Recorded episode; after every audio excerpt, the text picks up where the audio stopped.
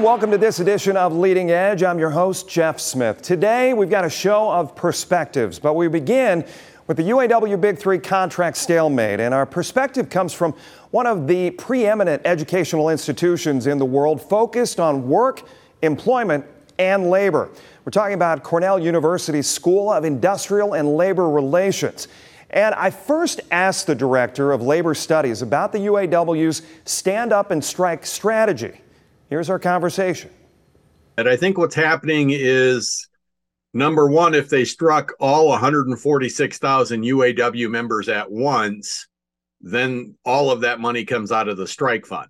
So all of a sudden, you're starting to deplete the strike fund from everywhere else. If you pick selected targeted plants, like in Toledo for Jeep, then the pain is localized for that one particular plant. It's still going to be a, a, an impact, but only those workers for Stellantis in Toledo are paid under the strike fund. Everybody else continues to work. So it also puts a huge element of surprise in bargaining at the table because the companies, number one, know you're willing to strike. And number two, don't know where the next one will be. This is a punch in the gut, not specific to the plant or the selection of the Toledo plant, but but I guess how much do you think the UAW put into terms or put into consideration the fact this is a very blue collar town? I mean, we don't have a lot of Fortune 500 companies in Toledo, and for this company to be able to with or this this city to be able to withstand this blow. Do you think that that kind of rolled into the consideration of where can we where can we strike? Do we have to worry about the town? I think it's it's not specific to Toledo, and that's why we want to try to help or hurt Toledo. I think it's much more about we need to have a plant with significant impact. So they picked three assembly plants so you have a lot of jobs, but it's also one where you can make up any of that lost production in Toledo within a matter of weeks. So that if you lost production for say one week before the even the end of the year wouldn't even impact your profit sharing, you could make up that lost production within that time frame. So it it's does show that. The other thing is is I think you have a significant backlog or inventory of a lot of the Jeeps in stock now. So it's not like they're hitting the the the one vehicle you can't have and nobody can get. It's one of the ones where it's a big place, has an impact, but we can try to manage the the lost as the paper cut analogy is is appropriate that this will hurt a little bit right now. But if we struck everybody, if you had Toledo with absolutely no trucks going to any auto plants, that's a huge deal. What do you say to the the asks? Um, obviously, reach for the stars right out of the gate. That's part of negotiation. But um, where where is the middle ground in any of this? And in, in your experience, there is middle ground, and they're already finding a lot of it, but they haven't found all of it. And a lot of the things that the UAW is asking for are things that they already had in their contracts previously. So they're asking for eliminating the tiers. Well, during the bankruptcies, and Toledo felt that impact of bankruptcies, having big Jeep plant, that you felt those bankruptcy pains. And you know that a lot was given up to try to save those companies so that they had cost of living in their agreements for decades. They had um, the defined benefit pension plans in their agreements for decades. They've had all of these things in their contracts for generations, and they took them away to bring them out of bankruptcy. So, what they're asking for are a lot of things that aren't ridiculous, but when you put them all back together at once, then it's a huge number. Is any of this attainable for these corporations? Uh, and and I brought reference last night to the bailout, 81 billion in in 08.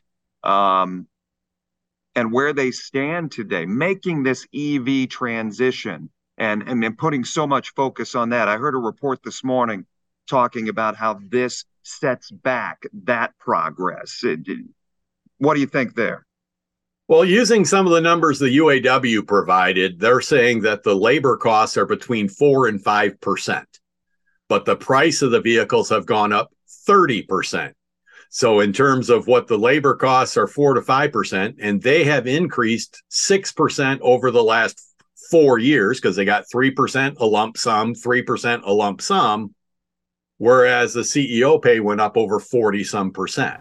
So they're saying, you know what? Yes, you can absorb these costs. And yes, you're getting billions, tens of billions of dollars from the government to help you in these battery plants and this adjustment. And how much of that has given any guarantees to the pay and the benefits of the people that work there? So the new hires at these battery plants are making less than you have to get at McDonald's. So California just passed the the the for the um, fast food, they have to get a minimum of $20 an hour in California. And these folks are starting out at like 16. So you're, you're, you're talking about, gee, is it really worth it to put your body on the line, working on an assembly line under the stress with lots of mandatory overtime as compared to working somewhere else in an air conditioned environment where you could actually have some work life balance. And a lot of this is work life balance as well. I'm I'm interested what this says, and and I'll let you go. What this says about the labor labor movement in the U.S. today. I think it says a lot that number one, the current density is less is about 10%. We're at 10.1% unionized in the US as of the start of the year, 90% non-union. But you're seeing a lot more action and activity, whether it's at Starbucks, whether it's at Amazon, and you're seeing it in younger workforce because a lot of people are really tired of the rich getting richer, the poor getting poorer and the uneven distribution of the wealth based on when you were hired. So if you were hired in 2007 at General Motors or at Stellantis in that Jeep plant, you're making $30 an hour. If you're hired this month, you're making less than $18 an hour. And you're doing the same exact same exact job on the same exact line and you're making 10, 15, 20 dollars an hour less in pay and benefits only because of your hire date. It's a hard argument to swallow because I, I think I started in this business in 96 and you know I'm making $16,500 at my first job and it's taken a lot of years to try to get better contracts, right? I didn't have a union representing me. So it's it's kind of like I don't know. You get tunnel. I guess you get tunnel vision sometimes, depending on uh, what your situation is. But if you go back that many years and you plug in your cost of living agreement over that over the life of that time frame, or how much your house has increased in value over that time frame, then you compare the paychecks and say, you know what, it's somewhat in line. And uh, NABET, the the union covering a lot of the entertainment, arts, and media, they they absolutely have seen a lot of pain. It used to be when you started out as a reporter, you got to do the the job of just reporting and doing the story and you had a camera person you had a sound person and you had a director and you had all of this other stuff and then now it's like it's you and zoom and nobody else to help you. So it really does make a difference on what you've got for for how things are going and you're not making the big money doing that and you're adding a lot more we appreciate Art Wheaton and his perspective here. We do want to point out once again, Art and I discussed things last week. We are taping this show on Thursday. We know a lot has changed. This is a fluid moment for the UAW and the Big Three, and we know things change each and every day and progress. But of course, we will have the very latest for you each and every week right here on WTOL. We said this show's about perspectives. We talk about the race for the cure next. Welcome back. We wanted to talk about the race for the cure. Susan G. Komen, such a great partner for us here at WTOL 11 each and every year with the race this weekend. An interview discussing the mission and the work that is done year round by the foundation was so important. So great to have Gretchen Awad here, Executive Director for Susan G. Komen here in Northwest Ohio. Good to see you once again. I know it has been a busy last few weeks leading up to the race day. Race on Saturday this year, mm-hmm. a bit of a change, but I wanted to hear from you as far as the mission itself and the things that people may not understand that go on behind the scenes sure. leading up to a day like that. Sure. The race is one day. Yeah. It's our most recognizable, our biggest celebratory Very visible, day. Yeah, right? but very thanks to w, our friends at TOL. Yeah. Very visible and what people associate Komen with. But that's just kind of our way to come together as a community. It doesn't speak to the mission that we do year round. Mm-hmm. So right away, immediately, I'm looking at what we can improve for next year. I'm talking to our board of directors, I'm talking to our sponsors, I'm talking to our participants and our fundraisers, making sure that we are transparent with those dollars that we raised, making sure that I'm being very thorough with everything, reporting that back out as quickly as I possibly can, but then continuing to fundraise to continue to fund the mission. Right. Let me let me let me ask you on that topic. As far as sponsors, as far as fundraising is concerned, it's a grind. I know it is. It is. But over the last few years, how tough is it to make sure? Obviously, people know the mission. People know the passion, Mm-hmm. the purpose behind it. But how tough is that going out each and every year and making sure I have that commitment? I mean, listen, 30 years is a long time to host an event, the same event. every year. 30 years is a big Yeah, deal. yeah. Um, but when we look at Komen as a national organization and we look at who is hosting Race for the Cure events, Mm-hmm. Toledo, by definition, is probably one of the smaller markets, right? Population, maybe per capita income, all the, those types of things. Um, How many others are happening around Ohio? You've got the Cleveland Two. market, right? two. Okay. We have Detroit Race Yeah. for the Cure. We have a Cleveland Walk. It's not a race. Okay. Mm-hmm. It's a walk that's very park-like. And then Columbus, which happens to be one of the biggest in the nation. We happen to have it here. So our national organization said, we support the Northwest Ohio race. We support those donors, those sponsors, and um, the community. So they embrace our race, and, and we build it up every year. and they're here as well on the ground, race day, correct? Yes, yes. So all of Komen, you know, we've shrunk um, in size of, you know, company, so to speak, Mm-hmm. right? So I'm the only person representing Northwest Ohio and serving our community, but we all lean in. So we were lucky to have our state executive director from Cleveland in. We had um, some partners from Chicago.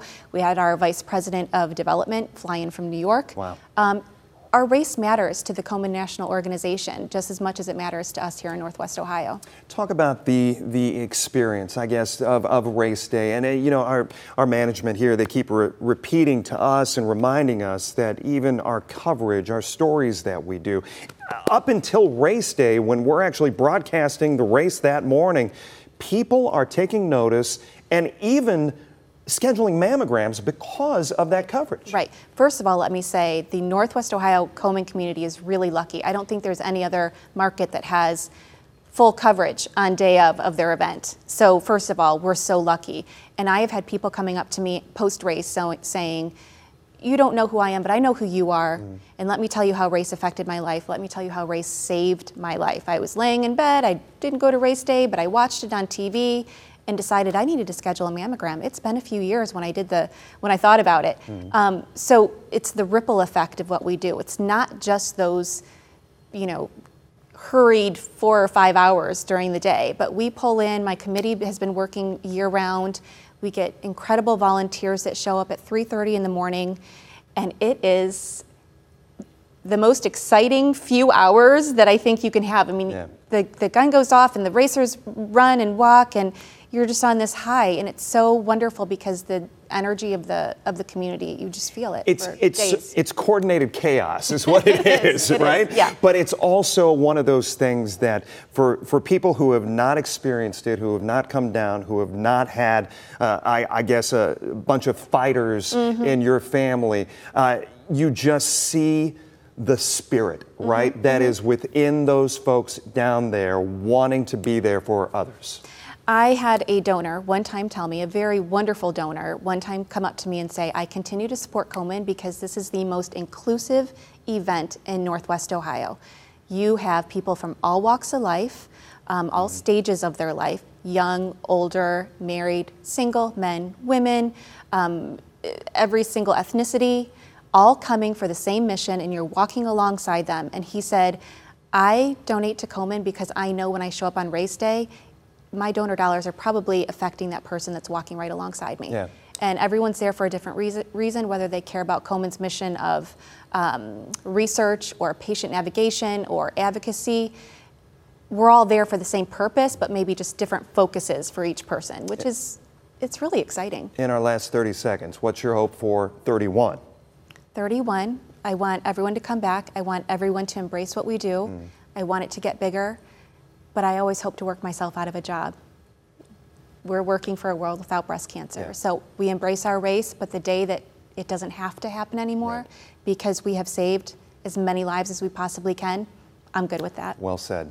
Gretchen Awad, thank you. Thanks, Great Jeff. job once again Thank this you. year. Thank we you. appreciate it. You. So happy to be a partner once again. We'll be back. We talk about 20 under 40 going on 27 years old next.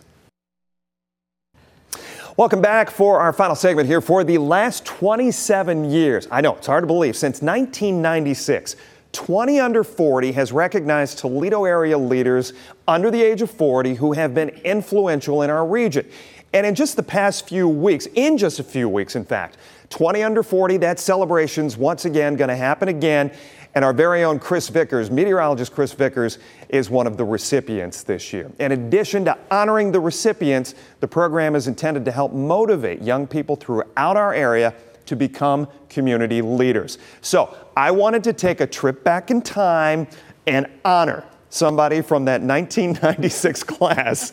Let's welcome in Gretchen DeBacker, who was Thank you. you know, I called I called some of the folks who put this on and I said, here's what I'd like to do. Here's the brainchild. Here. I would like to look at 20 under 40 and go back to the very beginning. Yeah. So I started looking through the list of names and I'm like, I know Gretchen, I'll give her a call. Yeah. Bring people up to speed. 27 years ago, Gretchen DeBacker was blank. 26. it's crazy to think um, that that was that long ago. And it was the first ever, 1996 Right. was the first ever 20 under 40 um, What did um, it mean event. to you at that moment? And, and, and I guess give our viewers a feel for what you were doing then, for those who are transplants or weren't here Yeah. a long time ago and knew what the DeBacker sisters Yes. actually put together. So back in 1996, it, actually in 1994, my two sisters and mother and I opened um, Sufficient Grounds Coffee House. Um, we were in West Toledo, and so by 1996 we had three locations. Um, and um, I was sort of our marketing and communications person. I think that that's was was how my um, I, I think I was nominated, but I really sort of consider it an award for all This all was, three of us. and, and for people who don't remember, this was a local franchise opportunity Yep. here that you guys took upon yourself. Yeah. An act, I mean, one of the originals for the Toledo area as Yes, far as this coffee was, shops. It was before Starbucks was in the area, Yeah. before any other coffee houses, before the Biggby's. I mean, it was before any of those. Where does that brainchild come from? Do you remember? Yes, we had all gone away to school. Um, I had gone to Kent State. My sister was at John Carroll. My other sister was here. But we were around Northwest Ohio, and we would go um, to these other college towns and study and go to the coffee houses. And um, we came back and told our parents, like, look, we should we should do this. This is something that would work. And we just, I don't know why they thought it was a good idea either. When I think about it, my mother was my age, the age that I am now, when when we um, When started her the coffee was saying, back I want to. I want to do this. Yes, yes. And so the award meant a lot because it meant, it told me that, um, you know, maybe I was on the right track, you know, that people, uh, at least one or two people were recognizing that what, um, what we were doing was good and was welcomed. This is while you were getting your law degree, So or I didn't start um, back to law school until I think um, 2000. Okay. So we, you know, when, when I think back to being a 26-year-old and having 120 employees and running these uh, six locations and a bakery operation and all this, I mean, it's it seems It got that big. absolutely insane. Yes, and. Um, we thought, well, let's just see. Mm-hmm. we didn't even know if anyone was going to come the first day, and, and we ended up operating for 10 years. Yeah. So it was the last two and a half or so years of the company that I went to law school at night. gotcha. Yep. So when you look back at what this award has become and Mm-hmm. what it still means to the area, and how I said it's almost it's almost that what do you do besides Yes. what people know you do? Yeah, Right? it's. Um, I think they're looking. Uh, people that are nominated seem to consistently be someone that um, certainly works or is contributing Mm-hmm. um, to their employer, but it's um, you know where are they a coach, and where are they volunteering, and um, who are they helping, Yeah. and what are they otherwise contributing um, to the community. Um, and it's also very, very cool. I've been back to the event many times, um, but all of the past winners go. You know, and so there's this encouragement. You get to wear a little ribbon that you were past winner. Then all the nominees have their little ribbon, and so it really has become a community Yeah. over these last 20, more than Blah, blah, blah, more than 20 years. And we do Um, have to put an apology out there to Chris Peterson, who Yes. we showed in video there. We did not get her authorization to show any of that. I didn't have anything as to do far as a it. past life is concerned. there, there she is once Oh, my again. goodness. Uh, WTOL's very own Chris Peterson. That's at the that Valentine, time. I think. Okay, all right. That's what it is. Well, I'll tell you what, i i it's exciting to me that it's still has some panache Yes. Mm-hmm. to it, right? And, it, and it still carries some weight as far as what it is, what it means, and what's behind it. Yeah, and I think that they've done, the organizers have done such a great job um, making it a meaningful award. Um, on at least one occasion, I was asked to come back and give award to someone um, that was winning that year. So uh, they've done a they've done a really nice job, and I think it is meaningful to the people that are. Um, all the people that are nominated, and then certainly people that are selected every year. Well, we very much appreciate you Well, taking some time, you. going down nostalgia here and looking back down uh, it memory make lane. it doesn't make me feel old at all. So don't don't feel bad. Don't worry about that. I feel that every single day. Gretchen, thank you. I Thank appreciate you. it. This has been fun. Sure. We'll wrap things up right after this. Once again, a big thank you to Art Wheaton and also Gretchen Awad and Gretchen DeBacker for spending time with us here on Leading Edge today. If you miss any part of our interviews, please go to the WTOL YouTube page and you can watch those past programs. You can also check us out. Leading Edge is a podcast. I'm Jeff Smith. Have a great rest of your week. We'll see you next time.